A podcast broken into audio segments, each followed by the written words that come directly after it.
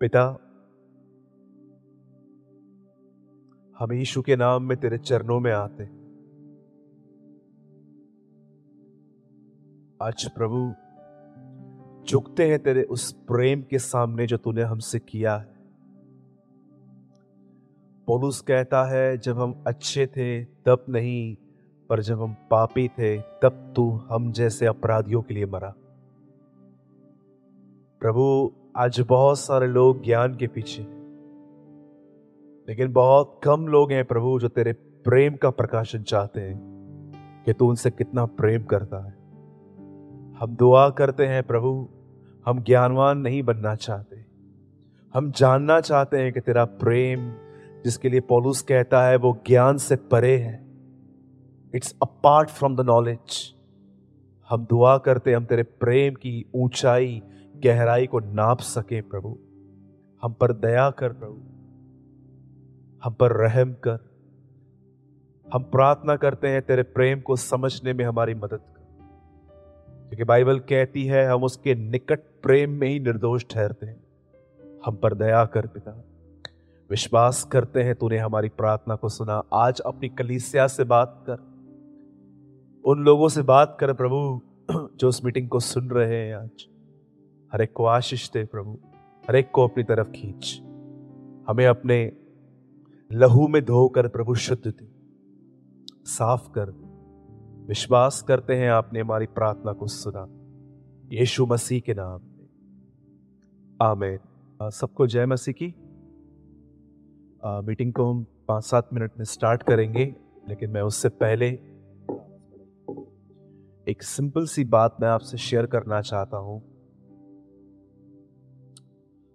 आपने बहुत बार देखा होगा कि जो बीज इंसान ज़मीन में बोता है, उसमें से ही एक पेड़ उगता है और उसमें फल आते हैं।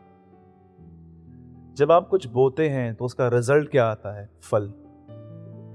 क्या आप जानते हैं, जिन लोगों में विश्वास होता है, बोलिए विश्वास। आप पुराना नियम आराम से पढ़िए, आपको एक शब्द बार बार पढ़ने को मिलेगा, वो है व्यवस्था, लॉ। हर जगह पे, बाइबल की हर किताब में आपको ये वचन मिलेगा, व्यवस्था व्यवस्था व्यवस्था। व्यवस्था का अर्थ क्या होता है? सब कहते हैं सिर्फ़ दस आज्ञाएँ। मेरे भाइयों और बहनों 613 आज्ञाएँ हैं व्यवस्था में 613 क्या आपको पता है यहूदियों की दाढ़ी क्यों बड़ी होती है? क्योंकि व्यवस्था की एक आज्ञा है कि तू अपने गाल के बाल मत मुंडाना। कभी आपको पता है कि क्यों यहूदी अपनी प्रॉपर्टी इजीली नहीं बेच पाते हैं? क्योंकि लिखा है, वह प्रॉपर्टी तो मैं परमेश्वर से कंसर्न करके बेचनी है। क्यों एक नौकर को वो सात साल काम करने के बाद आज़ाद करते हैं? क्योंकि लिखा है, सात साल के बाद तुम तो अपने नौकरों को आज़ाद करना। वहाँ क्यों लिखा है कि सात सातवां दिन सबक का दिन है। हम सिर्फ़ दस आज्ञाएँ जानते हैं, लेकिन हम बहुत सारी और बातें नहीं जानते हैं। जब आप पुराना नियम पढ़ते हैं तो आपको वहाँ पर एक शब्द बार बार मिलेगा, वो है एल ए डब्ल्यू लॉ व्यवस्था। लेकिन अगर आप नया नियम में आएँगे, आपको एक शब्द बार बार मिलेगा। जानते हैं कौन सा? विश्वास। यीशु मसीह ने बहुत बार लोगों से कहा, जैसा तेरा विश्वास है, वैसा तेरे लिए हो जाए। क्या तू ये विश्वास करता है कि मैं तेरे लिए कर सकता हूँ? विश्वास सुनने से, सुनना मसीह के वचन से होता है।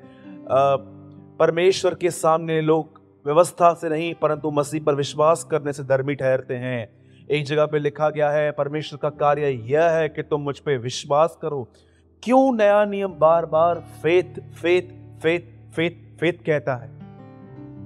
और अगर मैं आप में से कितने भी लोग यहाँ पर इस बहन से लेके इस हॉल में इतने सारे जो लोग बैठे हैं, अगर मैं सबसे पूछूँगा कि आप में से कितने लोग ये प्रभु पर विश्वास करते हैं तो मेरे ख्याल से कोई भी अपना हाथ नीचे नहीं रखेगा। पर मैं आपको बताना चाहता हूँ, एक फेथ है और एक है जीनियन फेथ आपको पता है, यीशु मसीह के चेले बहुत सारी जगहों पर कुछ वचन लिखने से पहले लिखते थे, सच्चा. यीशु मसीह ये वर्ड वापरता था यूज़ करता था, मालूम है? सच्चा. सच्ची दाखलता मैं हूँ, सच्ची ज्योति मैं हूँ। पतरस कहता है, परमेश्वर के सच्चे अनुग्रह में चलो, पर आपको पता है, एक झूठा फेत भी है। और जानते हैं, ये फेत कौन सा है? ये फेत सिर्फ़ और सिर्फ़ मीटिंग्स में काम करता है, लेकिन मीटिंग के जाने के बाद फिर फेत ये काम नहीं करता है। फिर वापस वही इंसान अपने इमोशंस में, अपने माइंड में, अपनी थिंकिंग में चलते रहते हैं। मैं आपको आज एक सही फेत के लिए बताता हूँ, और अगर आपके पास नहीं है तो बिल्कुल मत घबराइए। खुदा आपको देगा। बोलिए आमीन। यस बोला ज़ोर से बोलिए आमीन। यस अब सुनिए। आप जानते हैं, जैसे मैंने आपको कहा कि अगर आप एक बीज को बोएँगे तो आपको एक फल मिल सकता है। याद रखिए, अगर आपके पास वो फेथ है जो आज की मसीहत ने दिया है आपको, ये मिलेगा, वो मिलेगा। इसको निकाल के फेंक दो कचरे में, ये किसी काम का नहीं है। लेकिन अगर आपके पास वो फेथ है, जो आपको पवित्र आत्मा ने दिया है तो मैं आपको आज उसके लिए कुछ बताना चाहता हूँ। सुनिए। मैं स्टार्ट करता हूँ। बाइबल कहती है, प्रभु यीशु मसीह यरूशलेम से एक जगह पे जा रहे थे, जिसका नाम था गलील। और बीच में एक नगर आया जिसका नाम था सामरी। और जब प्रभु यीशु वहाँ पहुँचे तो वचन कहता है, वहाँ पर उसे दस कोड़ी मिले। अब मैं आपसे एक सवाल पूछता हूँ, ये दस कोड़ी एक साथ बैठ के क्या कर रहे थे वहाँ पर? आपको पता है, अगर आप, अगर हमें कोड़ का मतलब क्या होता है? एक स्किन डिज़ीज़ होती है। और उसमें इतनी इचिंग होती है आदमी को, इतनी खुजली होती है कि कभी कभी ब्लड भी निकल आता है उसमें। दस लोग थे, उन्हें कोड़ था। और बाइबल साफ़ कहती है, यरूशलेम में कोड़ी नहीं दिखना चाहिए, क्योंकि क्या लिखा गया है? कोड़ फैलता है। परमेश्वर ने पुराने नियम में आज्ञा दी थी कि अगर तुम में से कोई कोड़ी है तो वो नगर से जाए और एक अलग नगर है, वहाँ जाके रहे। अब देखिए, यीशु क्या कर रहा है? जब यीशु वहाँ से गुजर रहा था, तब वो दस कोड़ी यीशु को देखकर जानते क्या कहते हैं? हे यीशु, हे स्वामी, हम पर दया कर। और प्रभु यीशु ने क्या कहा उन्हें? Go to priest. जाओ, याजक को अपने आप को दिखा दो। क्या ईश्वर ने उनको ठीक किया? क्या ईश्वर उनको टच किया? आप पढ़ सकते हैं मती पाँच, छह, सात बोलने के बाद वो नीचे उतरा। उसने एक कोड़ी को टच करके ठीक किया था। लेकिन क्या इस बार उसने कोड़ी को टच किया था? उसने क्या कहा था? जाओ और याजक को दिखाओ। आपको पता है, जब प्रभु ने यह कहा जाओ और याजक को दिखाओ। उस समय वो ठीक नहीं हुए थे। वे जाते जाते ठीक हो गए थे।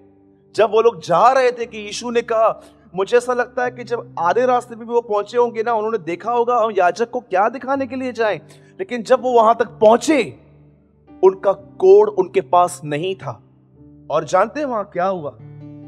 जब ये दस चंगे हुए, नौ अपने अपने घरों में अपने बच्चों और बीवियों से मिलने के लिए लौट गए। लेकिन एक व्यक्ति था जो उसके पास वापस आया। और जानते हैं, वहाँ पर एक बहुत बेहतरीन बात लिखी है। उसने ऊँचे शब्द से परमेश्वर की बड़ाई की।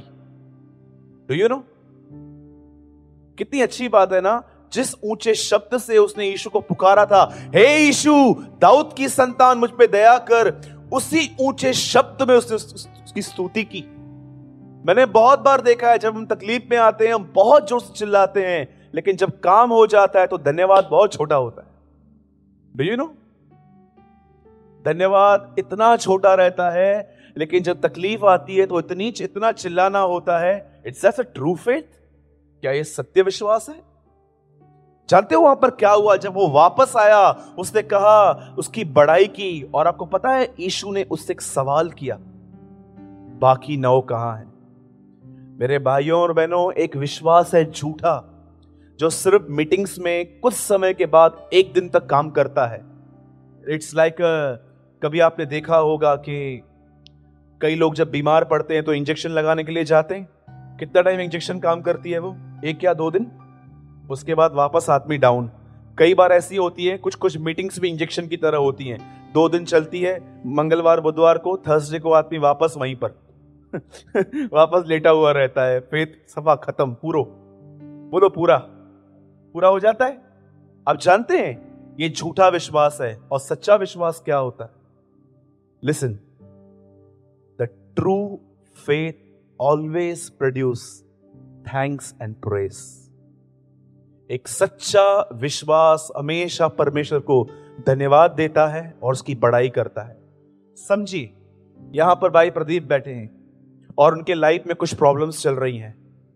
लेकिन वो एक वचन जानता है बाइबल का, रोमियो आठ अट्ठाईस, जिसमें ऐसा लिखा गया है कि जो लोग परमेश्वर से प्रेम करते हैं, उनके साथ जो भी हो, खुदा सारी बातें मिलकर उनके लिए कुछ भलाई लेकर आएगा। जब उनके मन के अंदर ये वचन रहता है, उनके अंदर ट्रस्ट रहता है, आप जानते हैं भाई क्या करेगा? जब वे अपने घर के अंदर संकट भी देगा ना, परमेश्वर की बड़ाई करेगा, उसको धन्यवाद देगा और कहेगा, प्रभु मुझे घबराने की ज़रूरत ही नहीं है। कलाम कहता है, पर खुदा बाप तेरा वचन कहता है ये, कि हमारे साथ जो भी हो रहा है, आप सब बातें मिलकर कुछ भलाई को लेकर आएँगे। एक सच्चा विश्वास हमेशा तकलीफों में परमेश्वर को धन्यवाद और बड़ाई से भरा हुआ रहता है। लेकिन जब आप तकलीफ़ में आते हैं और अपने आप को कोसते हैं, बहुत सारे बिलीवर्स भी जानते हैं, क्या लिखते हैं? गुड लक मैंने रिसेंटली एक पोस्ट किया था फेसबुक पे। तो किसने नीचे लिखा था गुड लक क्या आप ये बिलीव करते हैं? आजकल बहुत सारे विश्वासी भी लक को मानते हैं। एक आदमी ने तो परेशान होकर ऐसा कह दिया कि मेरे नसीब में लिखा हुआ है। मैंने बोला, कौन सी बाइबल है आपके पास? वही है ना सिक्सटी सिक्स बुक्स वाली है ना, जो मेरे पास है, पिता, पुत्र, पवित्र आत्मा। कोई चौथा भी ऐड है क्या उसमें? मैंने उसको बोला, प्रकाशित के तेवीसवा अध्याय होगा, वहाँ लिखा होगा ये वचन। मैं आप सच्ची कहता हूँ, बहुत सारे बिलीवर्स ये वर्ड यूज़ करते हैं। मेरे नसीब में लिखा है, मेरा लक नहीं था। आपको पता है, एक झूठा विश्वास क्या है? जब हम मीटिंग में आते हैं, कुछ समय तक, और ये फेथ नहीं है, ये इमोशंस हैं। आप यहाँ पर आए और आपने एक वचन सुना, आपको दो मिनट के लिए जोश आ गया इंजेक्शन लगते ही हाँ अरे, ये तो है, प्रभु, मैं निर्णय लेता हूँ। लेकिन दो दिन के बाद डाउन लेकिन सच्चा विश्वास, जानते क्या होता है? मुझे बताइए ओल्ड टेस्टमेंट का फेथ किसमें था? यहुन्ना बपतिस बताना में था? जेल में क्या कर रहा था वो? हाँ जी? जब यहुन्ना जेल में गया, पुराने नियम का ओल्ड कवनन का एक व्यक्ति, पुरानी वाचा में चलने वाला व्यक्ति क्या कहता है जेल में? जाओ, पूछो यीशु से कौन है वो कि हम किसी और का इंतज़ार करें। लेकिन नई वाचा का पौलुस जब जेल में गया, वो कुड़कुड़ा नहीं रहा था, वो परमेश्वर की आराधना कर रहा था वहाँ पर। अगर आप तकलीफ़ के समय परमेश्वर को धन्यवाद नहीं दे सकते, उसकी बड़ाई नहीं कर सकते तो मैं आपको बताना चाहता हूँ, आपके पास वो विश्वास नहीं है जो चेलों के पास था। You don't have apostolic faith you have a false Christianity faith आपके पास वो विश्वास है जो झूठा है, जिसे सिर्फ़ इमोशंस कहते हैं हम। लेकिन जब पवित्र आत्मा, आप में से कितने लोग ये बात जानते हैं, आत्मा के फलों में पहला पहला फल क्या है? फ़र्स्ट प्रेम सेकंड आनंद थर्ड हाँ जी शांति और धीरज भलाई कृपा विश्वास मैं चाहता हूँ बदर के तालियाँ बजाए मेरे ही already know all fruits of the Bible six fruit क्या है विश्वास मेरे भाइयों और बहनों, विश्वास सोच सोच के पैदा करने वाली चीज़ नहीं है। वो पवित्र आत्मा के दिया हुआ एक दान है। एक कहते हैं दान, दूसरा कहते हैं वरदान। एक होता है नॉर्मली डेली लाइफ, बेटा बीमार है, उसके लिए प्रार्थना करनी है। बाप बीमार है, उसके लिए प्रार्थना करनी है। माँ को तकलीफ़ है, उसके लिए प्रार्थना करनी है। फाइनेंशियल नीड्स के लिए कि मेरा घर कैसे चलेगा। उसको कहते हैं एक सिंपल विश्वास जो डेली लाइफ में काम आता है। लेकिन कोई आ गया कैंसर का पेशेंट कोई आ गया एच वाला, वहाँ कहता है, एक आत्मा विश्वास के कार्य करने के लिए सामर्थ्य के काम करने के लिए पवित्र आत्मा विश्वास देता है। वो आपका फेथ और हमारा फेथ नहीं है, वो एक एक एक्स्ट्रॉर्डनरी फेथ है जो आत्मा देता है हमें। विगिल स्वर्थ के अंदर वो फेथ काम करता था। एचआईवी कैंसर मरने वाले लोगों के लिए सामने खड़े होके वो मौत को कहता था, नासरत के यीशु के नाम से मैं कहता हूँ, इस मनुष्य को छोड़ो, और मौत अपना रास्ता बदल देती थी। दैट्स अ फेथ हमारे पास सिर्फ़ इमोशंस हैं। एक मीटिंग सुन लेंगे, इधर इधर धन्यवाद दे देंगे, और 24 घंटे कुड़कुड़ाएँगे कंप्लेन करेंगे इसराइलियों की तरह। कितनी बड़ी बात है कि लाल समुद्र के सामने जब इसराइली खड़े थे, उन्होंने मूसा का थ्रोट पकड़ा। और गला पकड़ा और कहा, अरे, वहाँ कब्रिस्तान नहीं था। वहाँ कब्र नहीं थी। यहाँ पर मरने के लिए लाया समुद्र में दफनाएगा तू हमें। और जानते हो वहाँ पर क्या लिखा है? जब लाल समुद्र दो भाग हुआ। आप जानते हैं किसी को कॉपी करना भी पाप है? You you know know? आजकल देखो, बहुत सारे लोग दुनिया में कितनी कॉपी करते रहते हैं। उसने बाल ऐसे कटवाए, मैं भी ऐसे कटवाऊँगा। उसने बाल ऐसे करवाए, मैं भी ऐसे करूँगा। आप में से कितने लोगों ने यह वचन पढ़ा था? मैं आप सबसे एक बात पूछ रहा हूँ, यहाँ पर जो लोग बैठे हैं। आइए सब यहाँ देखिए। विश्वास ही से वे समुद्र में ऐसे उतरे जैसे सूखी भूमि पर उतर रहे थे। और जानते हैं अगली लाइन क्या लिखी है? और जब मिस्र के लोगों ने ऐसा करना चाहा, वे डूब गए। आपको पता है कौन डूबते? जो दूसरों की कॉपी करने की कोशिश करते आप जो हैं, वो बने रहिए। किसी को कॉपी करने की ज़रूरत नहीं है। यहाँ पंकज एक है, दिनेश एक है, सूरज भाई एक है, मयूर भाई एक है, हम सब एक हैं। आप भी एक बने रहो डुप्लीकेट बनने की कोशिश हमें नहीं करनी चाहिए। आपको पता है जब इसराइली वहाँ खड़े थे और जब लाल समुंदर दो भाग हुआ, वो उस पार पहुँचे। बताइए, उस पार पहुँचने पर उन्होंने पहला पहला काम क्या किया? टेल मी बताइए। बताइए, जब लाल समुंदर दो भाग हुआ और इसराइल के लोग समुंदर से वो पार पहुँचे, आप जानते हो? वहाँ पर मूसा की बहन ने डफली निकाली, डफली, डफ, और से वो बजाना चालू किया और लिखा है वहाँ पर, मरियम ने यहोवा के लिए गीत गाया। उसी गीत में ये वचन लिखा गया है। वहाँ पर वो लोग कहते हैं, यहोवा योदा है वो लड़ता है। इंग्लिश में लिखा है, यहावे इज़ अ वॉरियर। क्या आपको पता है ये मिस्टेक है? क्या मिस्टेक है? कितना अच्छा लगता है अगर वो प्रेस वो बाजू करते तो। लेकिन कहा किया उन्होंने? ये साइट बहुत सारे लोग प्रॉब्लम को सॉल्व होने के बाद प्रेस करते हैं परमेश्वर को, पर बहुत कम लोग हैं तो लाल समुद्र अभी तक दो भाग नहीं हुआ है, उससे पहले परमेश्वर को प्रेस करते मैं आज आपसे पूछना चाहता हूँ do you have a faith क्या आपके पास वो विश्वास है जो आज की मसीहत ने आपको दिया है? ये मिलेगा, वो मिलेगा कि आपके पास वो विश्वास है जो उन बारह संतों के अंदर था, जो पवित्र आत्मा के द्वारा दिया गया था। याद रखिए, एक सच्चा विश्वास हमेशा मुँह से परमेश्वर को धन्यवाद देगा, उसकी बड़ाई करेगा, लेकिन एक झूठा विश्वास हमेशा कुड़कुड़ाएगा कंप्लेन्स करेगा। मुझे ये नहीं मिला, मुझे वो नहीं मिला। बहुत सारे लोगों अंदर क्वेश्चन है कि परमेश्वर है तो मैं इतना सफ़र क्यों कर रहा हूँ? परमेश्वर है तो इतनी तकलीफें क्यों हैं? एक बार I was in a church मैं एक कलिसिया में था। मिनिस्ट्री करने के लिए मैं वचन की, सेविकाई के लिए वहाँ गया था। और जब मुझे कमरे में दोपहर के टाइम पे खाने के लिए अंदर भेज दिया गया तो वहाँ पर एक पास्टर जी आए। उन्होंने कहा, मेरे चर्च की एक फैमिली आपसे मिलना चाहती है, हस्बैंड और वाइफ। मैंने कहा, ठीक है, उन्हें अंदर भेजी।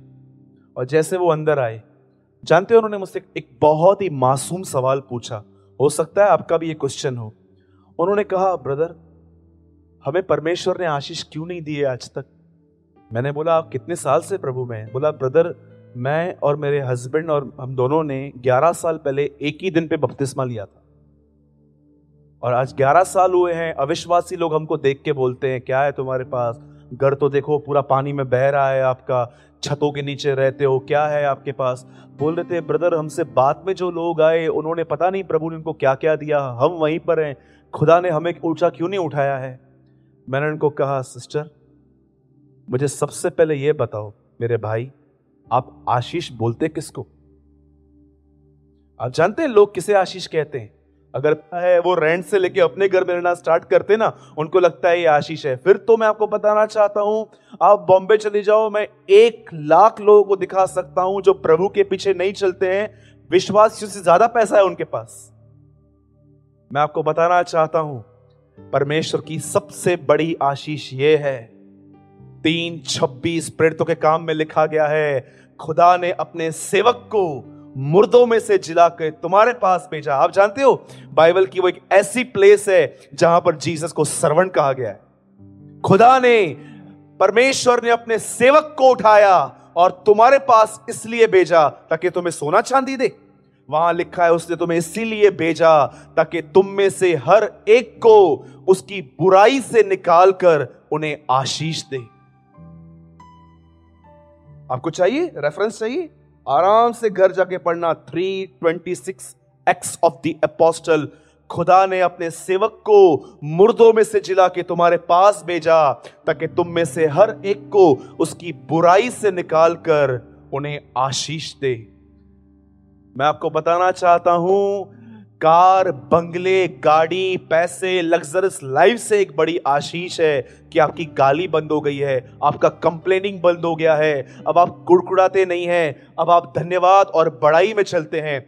सीखिए इन दस कोड़ियों से, जिनमें से एक वापस आया और कहता है, उसने ऊँचे शब्द से उसकी बड़ाई की। एक झूठा विश्वास है, सिर्फ़ चर्च में थैंक्स गिविंग करना और सारा दिन कुड़कुड़ाना, लेकिन सच्चे विश्वास का प्रमाण होता है give thanks and praise to the Lord आज मैं आपसे पूछता हूँ, अगर आपके पास ये विश्वास है, बहुत अच्छी बात है, पर अगर नहीं है तो कैसे आएगा? बहुत सिंपल क्वेश्चन बहुत सिंपल आंसर है। मैं आपको बताऊँ? इतना आसान है ये कि मैं आपको सच कहता हूँ, एक बच्चा भी ये प्रेयर कर सकता है। बताइए जब एक बेटे ने एक बेटे में दुष्ट आत्मा थी और उसका बाप उसे यीशु के चेलों के पास लाया। क्या कहा उसने? प्रभु आपके चेले उसे नहीं निकाल पा रहे हैं। यीशु ने कहा लड़के को मेरे पास लाओ। तब यीशु से आ, उसने विनती की और यीशु ने कहा मैं कर सकता हूँ। ये क्या बात है? विश्वास करने वाले के लिए सब कुछ हो सकता है। उसके बाद उस आदमी ने कहा मैं विश्वास करता हूँ पर मेरे अविश्वास का उपाय कर। जब भी आप देखो ये फेद आपके अंदर नहीं है। डोंट फास्ट उपवास करने की ज़रूरत नहीं है, चिल्लाने की ज़रूरत नहीं है, सिर्फ़ परमेश्वर के सामने ऑनेस्टली कहना है। नहीं है प्रभु। नहीं है, मैं क्या करूँ? अरे प्रभु, ये पुरानी दाखरस नहीं है। मैं इसको हाथ से नहीं बना सकता। अपनी आपने वादा किया है, मैं नई दाखरस दूँगा, ये विश्वास आप मुझे देंगे। और देखिए, परमेश्वर आपको नई वाचा का फेद देगा। और ये फेद जानते हैं कैसा है? मैं आपसे एक और सवाल पूछता हूँ। बताइए, जब यीशु यर्दन पे था, क्या आवाज़ आई उसके लिए? हाँ? जब यीशु बपतिस्मा ले रहा था, क्या आवाज़ आई? यह मेरा प्रिय पुत्र है। आज लाखों लोग बपतिस्मा लेते हैं, कोई आवाज़ ही नहीं आती। यू नो आज कोई आवाज़ नहीं आती है। पर आज से बहुत साल पहले जब प्रभु ने बपतिस्मा लिया वहाँ आवाज़ आई, तू मेरा प्रिय पुत्र है, जिससे मैं प्रसन्न हूँ। इब्रानियों ग्यारह छह में लिखा गया है, विश्वास से परमेश्वर प्रसन्न होता है। आपको पता है, हम में से बहुत सारे लोग सोचते हैं कि यीशु ने तीस साल लगता है, बहुत आत्मिक जीवन जिया होगा, इसलिए आवाज़ आई। पर मैं आपको बताऊँ एक्चुअली यीशु ने तीस साल क्या किया था? यीशु ने हमेशा अपनी कमी घटियों में, अपनी प्रॉब्लम्स में, हर जगह पर परमेश्वर पर विश्वास किया कि वो उसे देगा। ये एक सच्चा विश्वास है। इसमें चलिए। ठीक है? कितने लोग समझे? बहुत सिंपल बातें हैं मैं फिर से कहता हूँ true faith always produce thanks and praise एक सच्चा विश्वास हमेशा परमेश्वर को बढ़ाई देता है। सोचो यहुन्ना के बारे में, वो जेल में था, उससे कुड़कुड़ाया क्योंकि वो ओल्ड कवर्नेंट में था, लेकिन नई वाचा का पौलुस जब जेल में क्या, तब वो वहाँ आराधना कर रहा था। क्योंकि उसको पास वो फेथ था जो लॉ से नहीं, जो ग्रेस से मिला था। मैं चाहता हूँ हमारे पास पाँच सात मिनट हैं, एक वर्ड ओपन करेंगे और उसके बाद हम सब एक दूसरे हम एक दूसरे के लिए दुआ करेंगे। जिनके पास भी बाइबल है, हम सब ओपन करेंगे वन जॉन चैप्टर थ्री।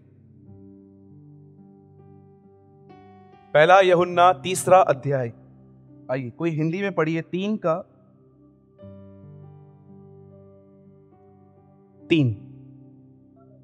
और जो कोई प्रभु पर आशा करता है sister please read in English देखिए होली और प्यूरिफाई यहाँ लिखा है पवित्र और वहाँ लिखा है प्यूरिफाई आइए, मैं चाहता हूँ आप सब पाँच दस मिनट के लिए फोकस करें।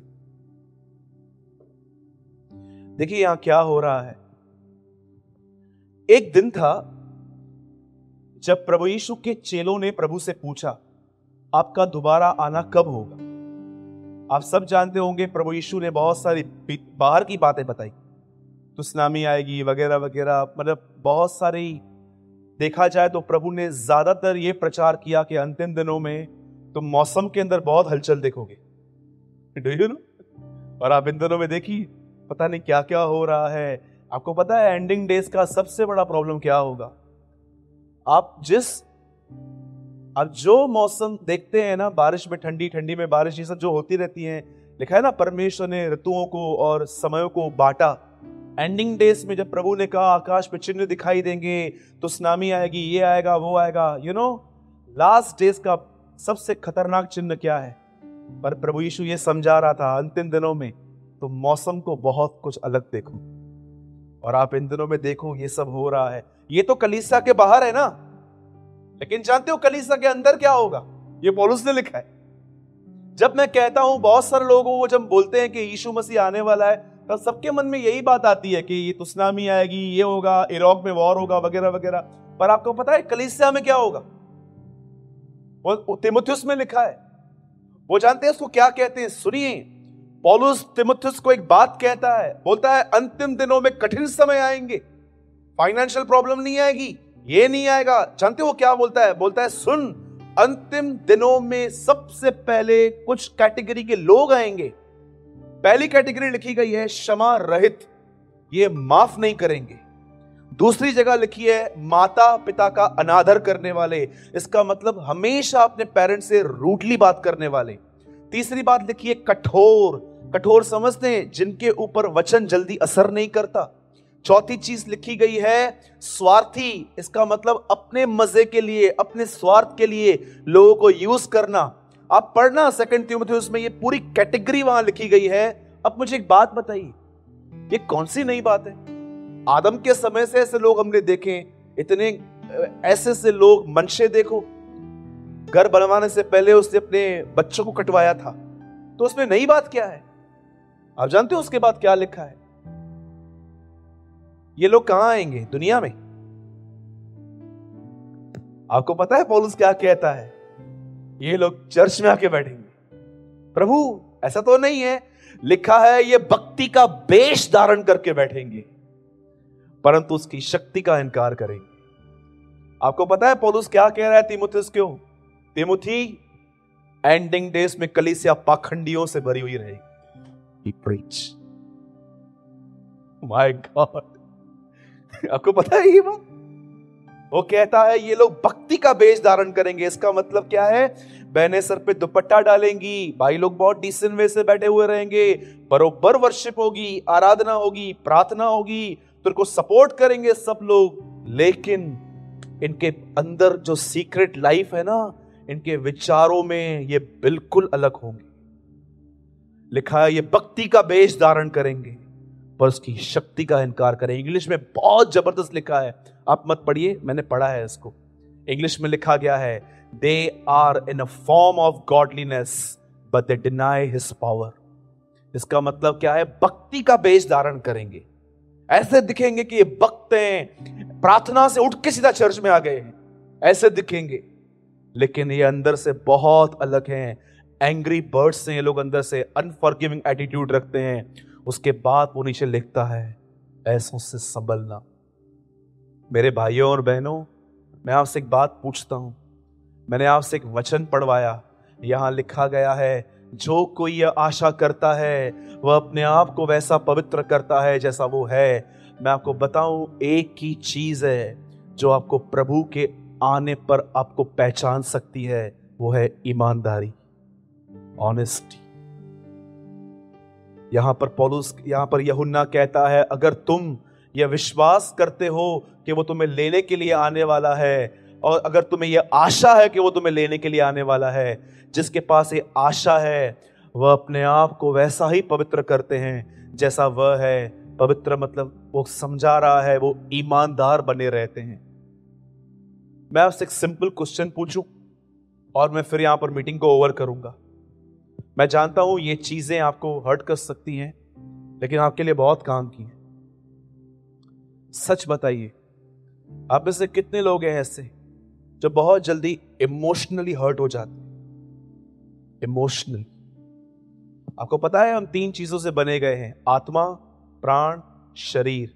प्राणों में इमोशंस होते हैं, भावनाएँ कहते हैं। समझिए किसी ने आपको कहा, दो घंटे में आपको, मैं आपको कॉल करता हूँ। और उनके मन से निकल गया और आप फ़ोन पकड़ के बैठे हुए थे। पाँच घंटे कॉल नहीं आया। छठवें घंटे में जब उनका कॉल आया तो आपने उनको थोड़ा आपके टोन में बात करने में फ़र्क था। आपको पता है इन छह घंटों के अंदर आपके इमोशंस में क्या हुआ? कभी आपने सोचा है हमारे इमोशंस कितना पाप करते हैं? कितने लोग हैं जो अपने इमोशंस भी प्रभु के सामने डाल देते हैं? आपको पता है पुराने नियम में लोग इमोशंस में जीते थे। इसलिए इब्रानियों चार में लिखा गया अब एक तलवार ली गई है, जो दोनों तरफ़ से चौकी है, वो प्राण और आत्मा को अलग अलग करेगी। इसका मतलब जब प्रभु का वचन चलेगा, वो इमोशंस पे वॉर करेगा ताकि इमोशंस खत्म हो और इंसान आत्मा में जाके जिए जहाँ कोई हर्टिंग नहीं है। आज देखिए, कई बार जब परमेश्वर आपको, आपके ऊपर लोगों को चढ़ाई करने के लिए बेचता है, जो लोग आपको बुरा कहते हैं, क्या आपको पता है, यह वह तलवार है जो खुदा पे चलाता है? ताकि आप प्राणों से निकल के सोलिश लाइफ से बाहर आके स्पिरिट में जी सकें, क्योंकि लिखा है, परमेश्वर ढूंढता है ऐसे लोगों को, जो आत्मा में उसकी आराधना करते हैं। मैं आपसे फिर से कहता हूँ, यदि आप में से कोई भी ऐसा है जो इंतज़ार कर रहा है, उस ग्रेटेस्ट इवेंट का, जब वो बादलों पे अपने लोगों को लेने के लिए आएगा और ग्रेविटी भी हमें रोक नहीं पाएगी उससे मिलने के लिए। जो ये वेट कर रहे हैं उससे मिलने के लिए, यहुन्ना कहता है, जिन्हें ये आशा है, वे अपने आप को वैसा ही पवित्र करते हैं जैसा वो है। पवित्र करने का मतलब वो अपने इमोशंस अपनी कमजोरियाँ, हर चीज़ उसके सामने उंडेल देते हैं, ताकि वो उसके आने पर तैयार रहे। आप जानते हैं, मेरे लिए सबसे बड़े दुख की बात क्या होगी? मैं जानता हूँ मेरे साथ ऐसा कभी नहीं होगा। आमीन। मैं फिर से कहता हूँ, मैं विश्वास करता हूँ, मेरे साथ ये कभी नहीं होगा। लेकिन अगर हो तो सबसे बड़े दुख की बात जानते मेरे लिए क्या होगी? कि प्रभु आए और मुझे नहीं ले जाए। इससे बड़े दुख की बात मेरे लिए कोई नहीं हो सकती। कि जब परमेश्वर आए डिस्कालीफाई हो जाऊँ तू नहीं चलेगा। क्यों प्रभु? सेविकाई की थी ना तूने। तू अंदर कैसा था? क्या आपके लिए इससे बढ़कर कोई दुख की बात होगी? अरे, मेरी फैमिली में कोई चला जाए, मुझे कोई दुख नहीं है, क्योंकि वचन कहता है, मेरे माँ, मेरे बाप सब मसीह में है, मुझे सब वापस मिलेंगे। मैं किसी को नहीं खोऊँगा। अरे, मौत तो हमारे लिए मौत नहीं है, सिर्फ़ एड्रेस चेंज करना है। मैं अपने माँ, बाप, भाई, बहन सबसे वापस मिलूँगा। महिमा में दिखेंगे वो मुझे। जैसे लाजर ने इब्राहिम को महिमा में देखा था। पर आप मुझे बताइए, यीशु मसीह बादलों पर आए। आपने इतनी गालियाँ खाई लोगों की कि आपने ये चेंज किया है, वो चेंज किया है। आपने ये किया है और यीशु मसीह बादलों पे आए और आपको यह कहे, जैसे उसे कुंवारियों से कहा, मैं तुम्हें नहीं जानता। बहुत सारे लोगों को लगता है, सिर्फ़ प्रचारकों को प्रभु कहेगा। तुमने दुष्ट आत्माएँ निकाली, बीमारों को चंगा किया। पढ़िए, दस कुंवरियों को भी यही वचन कहा गया था। कितनी बड़ी बात है, बाइबल बताती है, आदि कली से गई, आदि नहीं गई। रीड इट इसलिए मैं आपसे कहता हूँ, यदि आप ये आशा करते हैं कि वो आपको लेने के लिए आएगा, हर दिन अपने शुद्धिकरण का काम कीजिए। मैं ये नहीं कहता हूँ कि आप पवित्र हो जाइए, आप हो भी नहीं सकते, पर एटलीस्ट आप अंदर से कैसे हैं प्रतिदिन परमेश्वर को बताइए, आपके लाइफ में कोई ऐसा पाप नहीं हो जो आपने कन्फेस नहीं किया। एटलीस्ट कन्फेस के हाँ प्रभु, मैं इमोशंस में हर्ट होता हूँ, मुझे सर में ये है, मेरे को ये है, वो है। उंडेल दो अपने आप को। अगर आप कहते हो ना कि, ब्रदर, क्या प्रभु यीशु उनको लेके जाएगा जो बिल्कुल पवित्र हो गए बिल्कुल नहीं। याद रखिए हेवन फॉर ऑनेस्ट पीपल अरे, हम तो सेकंड या थर्ड जाएँगे। आपको पता है, स्वर्ग में पहले कौन गया है? स्वर्ग में सबसे पहले एक चोर गया है। सोचो ऑनेस्ट बनना कितना आसान है। पवित्र पवित्र परमेश्वर करता है, हम नहीं हो सकते। बोलिए मेरे पीछे, जो उस पर आशा करता है, वो अपने आप को भी वैसा ही वैसा ही पवित्र करता है। जैसा प्रभु आप सबों को आशीष दे, मैं यही कहूँगा ऑलवेज बी ऑनेस्ट